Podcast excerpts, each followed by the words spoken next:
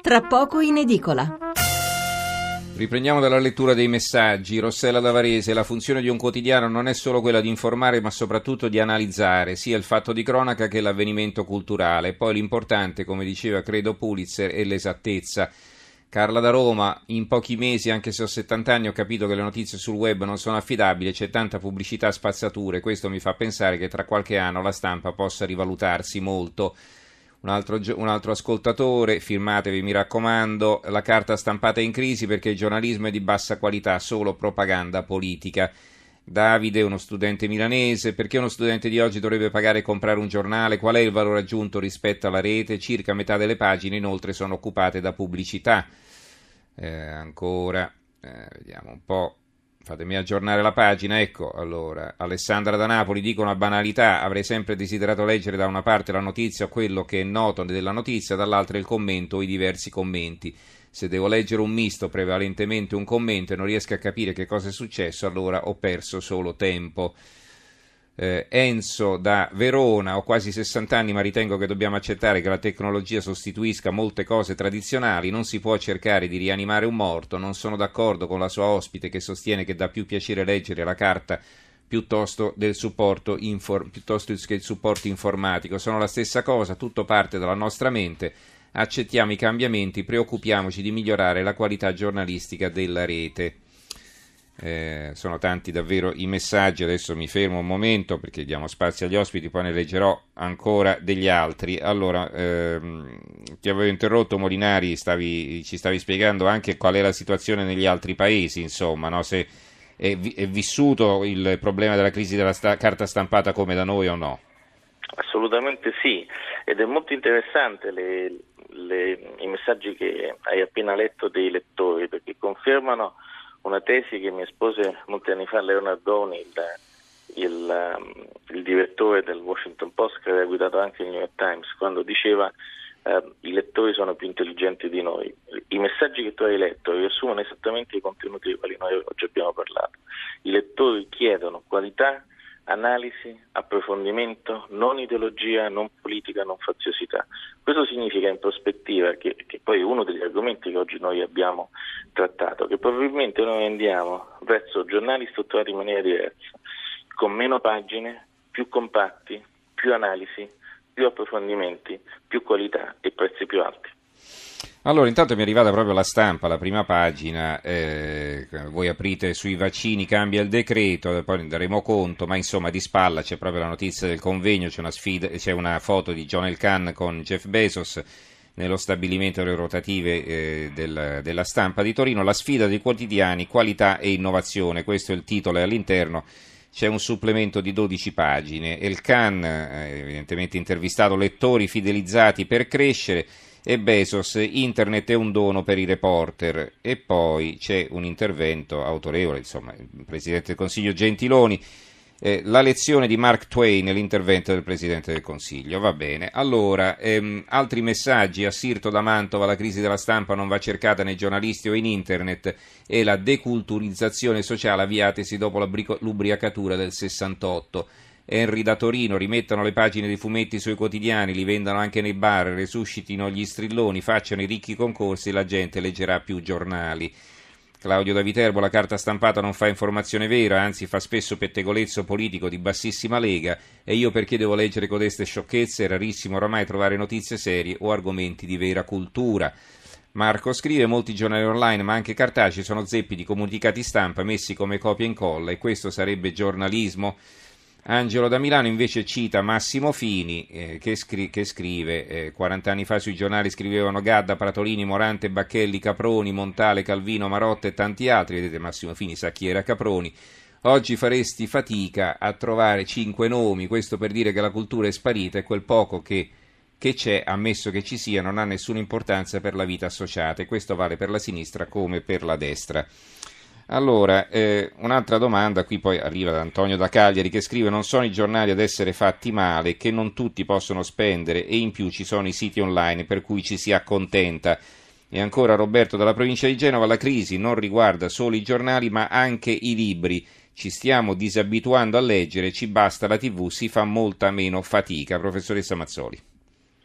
Beh, vero, eh, i nostri ascoltatori stasera hanno fatto una... Si sono scatenati, sì. Si sono scatenati, hanno fatto un quadro straordinario mettendo in evidenza proprio gli aspetti centrali, in fondo eh, anali- analizzare esattezza, lamentano una bassa qualità, eh, vogliono la notizia più il commento, era molto tempo che non sentivo più questa affermazione. Quello che comunque mi colpisce è che molti di loro introducono il concetto di cultura. È vero una cosa, hanno ragione, ormai la fatidica terza pagina non esiste più, ma anche l'approccio di racconto, di narrazione su temi non specificamente culturali, che possono essere di economia o di politica o di cronaca, non hanno più un approccio culturale, cosa che in passato invece era nella, nella, maggior parte dei quotidiani era fondamentale, se non indispensabile. Quindi questo tema di eh, tutti hanno messo in evidenza che in verità si parla di qualità, qualità, qualità, ma questa qualità non emerge ed è uno degli elementi che fanno sì che le persone non acquistano più giornali, oltre al costo. È chiaro, la contrapposizione con la rete che è gratuita dice perché devo acquistare un giornale quando c'è un sito della stessa testata, eh certo. dello stesso quotidiano a cui io posso accedere. Naturalmente non c'è tutto, non c'è tutto ma c'è però una c'è buona parte, parte, però certo posso arrivarci eh, tranquillamente. Quindi tutti questi elementi secondo me fanno sì, riportano il ragionamento sull'aspetto di forse, quello che dicevo all'inizio, i quotidiani, la carta stampata si dovrà interrogare con molta attenzione su perché eh, c'è disamore nei confronti della carta, perché eh, si preferisce la velocità della rete e non l'approfondimento di saperi eh, che la carta offre maggiormente. Io però non ho detto che preferisco leggere la carta, io leggo tutto purtroppo per fortuna. Quello che dico è che la lettura della carta, soprattutto per una generazione che non è nata col web, può dare una gratificazione maggiore, una soddisfazione maggiore perché ti permette un approfondimento diverso. Mm. È vero però che una, se uno è capace... C'è anche una soddisfazione tattile, diciamolo, no? È psicologica, uno sta lì, si sfoglia il giornale, tranquillo. Esattamente. Eh, e dai. Mm. Oggi, mm. oggi probabilmente le nuove generazioni questa cultura dell'approccio alla carta, l'odore della carta non ce l'hanno, ma purché si legga io credo che eh, sia comunque un fatto positivo come il libro che non si legge più, come diceva l'altro ascoltatore, dice sai, l'analogia. La crisi dell'editoria, insomma. No? C'è eh. una crisi dell'editoria, ma eh, eh, i dati mettono in evidenza che c'è un recupero invece, pur piccolo, pur veramente miserrimo, ma c'è un, una, una un miglioramento nella pubblicazione e nella, nell'acquisto dei libri. Cioè vuol dire che probabilmente molti li metteranno in libreria e basta, nelle, nelle proprie librerie va, e mm-hmm. va, eh, ma credo che ci sia una, un ritorno, seppur piccolino, eh, all'acquisto e alla lettura della, del libro. Allora, un'ultima domanda per entrambi, eh, una rapida risposta, eh, capisco che magari è una domanda che prevederebbe più tempo per ragionarci sopra. Allora, in tutta Italia continuiamo anche noi della RAI con la scuola eh, di Perugia, insomma, a preparare tanti giovani desiderosi di intraprendere questa nostra bellissima professione. È, è un mondo che però è in crisi, non solo perché l'abbiamo sentito ora, ma perché lo sappiamo, ci sono tante testate e non solo della carta stampata, un mondo pieno di giornalisti disoccupati, tanti altri che sono esclusi dalle redazioni, pagati 5 euro a pezzo. Allora, vi chiedo, non c'è il rischio di illudere tante, tanti giovani cervelli, insomma migliaia di studenti e di incanalarli su un binario morto, eh, Maurizio Molinari? No, credo di no, credo che invece eh, opportunità offerte dalle nuove tecnologie moltiplicheranno i posti di lavoro, moltiplicheranno le funzioni e moltiplicheranno la tipologia di scrittura su più piattaforme di cui i giornali avranno bisogno. Eh, Davide Dattoli, che è il CEO di Italian Garden, uno straordinario start-up milanese eh, che fa co-working, ha fatto uno studio che ha pubblicato recentemente, secondo il quale in Italia ci sono 4 milioni di posti di lavoro per i quali non ci sono candidati. È esattamente così. Il mercato ha bisogno di persone la cui qualifica ancora non c'è, perché la tecnologia ancora più veloce del sistema di formazione Quindi non è vero che non ci sono posti di lavoro, ce ne sono, ma ci sono per persone che ancora non sono preparate. Mm-hmm. E questa attenzione spiega perché sono sempre più giovani le persone che si avvicinano ai giornali, perché sanno che cos'è il graphic designer, perché scrivono più facilmente sui social network. La realtà vera è che la professione sta cambiando, sta creando più opportunità, ma attenzione, uno degli ostacoli è il contratto nazionale del lavoro, perché è stato scritto nel Novecento per un una tipologia di lavoro che si faceva nel Novecento e che non esiste più.